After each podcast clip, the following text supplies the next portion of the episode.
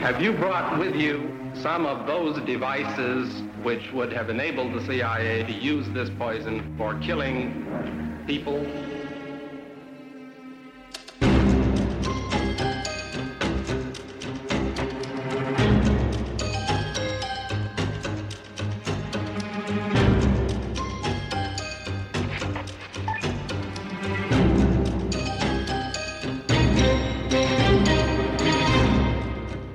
Og øh, så finder vi et billede af bilen, der bliver hejst op af vandet. Der er enormt meget mønster på de der dæk. Det giver ikke nogen mening at hæve det, at der ikke er noget mønster. Og øh, vi kan så også se af et interview med ham her, Erik Skorglund, Skorklund der bliver taget, lavet i 97. Som mere end 10 år efter. Ja, at der hævder han, at det var ham, der sagde til militæret, at de skulle dykke der, hvor de dykkede, da de fandt Kats Falk og Lena Grants. Og at det var Lena Grants, der sad bag rettet. Det var ikke Kats Falk.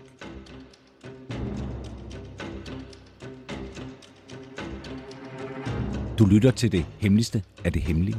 Et program om den kolde krigs hemmeligheder. Mit navn er Anders Christiansen, og med i studiet er dokumentarist Christian Kirk Muff.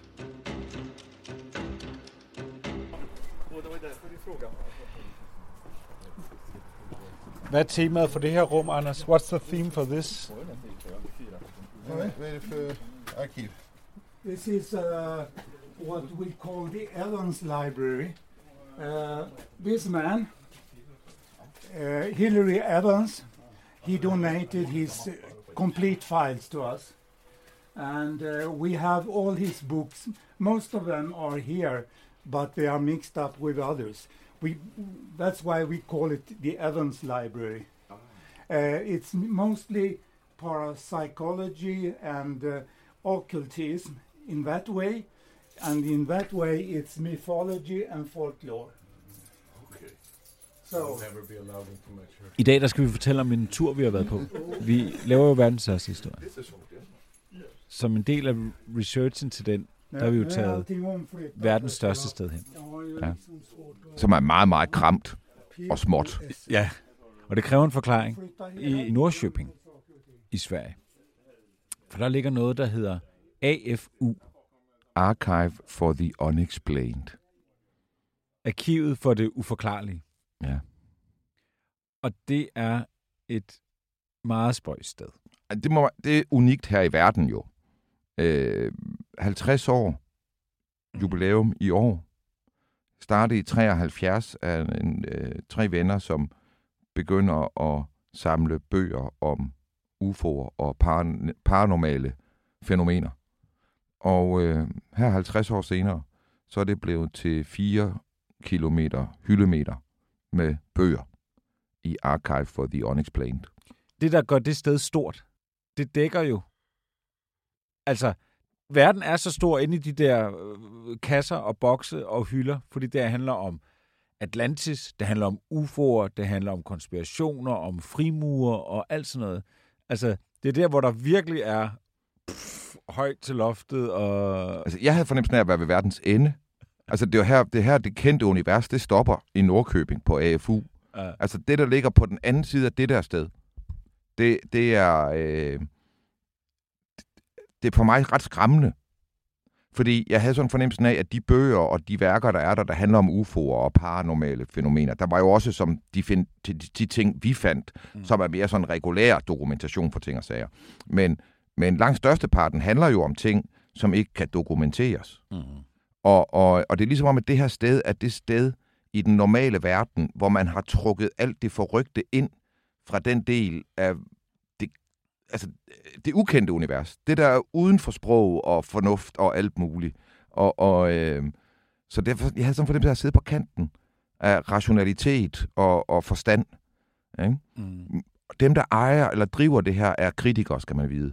De er ikke ufo-tosser eller sådan øh, køber hvad som helst overhovedet. Mm. Øh, De er mere interesseret i, som fænomen også. Mm.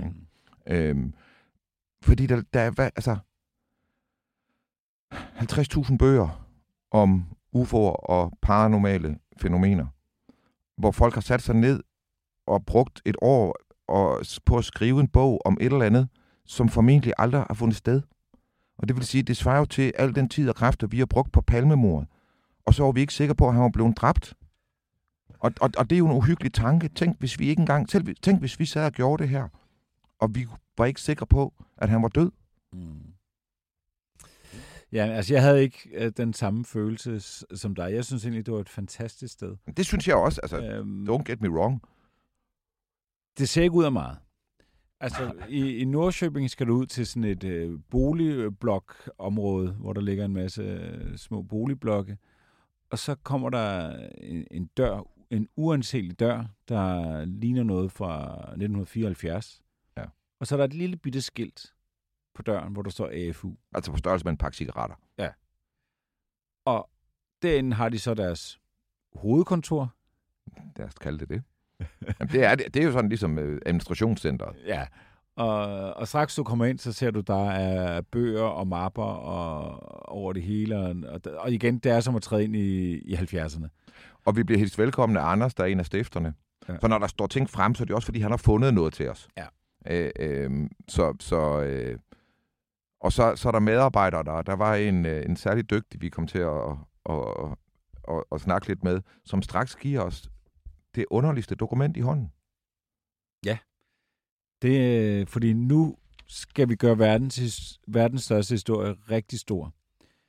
Indtil videre, så har vi jo ikke... Vi har knyttet Olof Palme til rigtig mange ting. Ej, jeg skal... Åh, stakkels lytter, altså. Men det, vi har fundet her, det er et dokument fra 1951. Der er Olof Palme en, en ung mand, øh, men voksen. Du kigger på den 4. 10. Ja, det er ikke 4. oktober. Jo, den 4. oktober 1951. Der er der... En, Der har Olof Palme aftenvagten, den trælse vagt, nattevagten i Forsvarets efterretningstjeneste. Og der noterer han simpelthen, øh, der kommer en indberetning, og det er en pilot på et SAS-fly, som fortæller, at han har set et fly, han ikke kunne identificere. Han har set noget, han ikke kunne identificere. Altså det, man faktisk vil kalde en UFO-observation. Det er en UFO-observation. Øh, og, og, den er, og den er nøje noteret. Og der står simpelthen en underskrift. Faktisk den 5. Øh, oktober, kan jeg se her, er det skrevet under i Stockholm. Og det er Olof Palme, der har skrevet under. Så han har altså siddet på aftenvagten, taget imod et opkald fra en pilot. så er der ikke mere for den statsbetalte 25 øre. Efter 24-7's lukning er Det Hemmeligste af det Hemmelige blevet en podcast, du skal betale for. Gå ind på hjemmesiden dethemmeligste.dk og læs mere om, hvordan du fortsat kan lytte til Det Hemmeligste af det Hemmelige.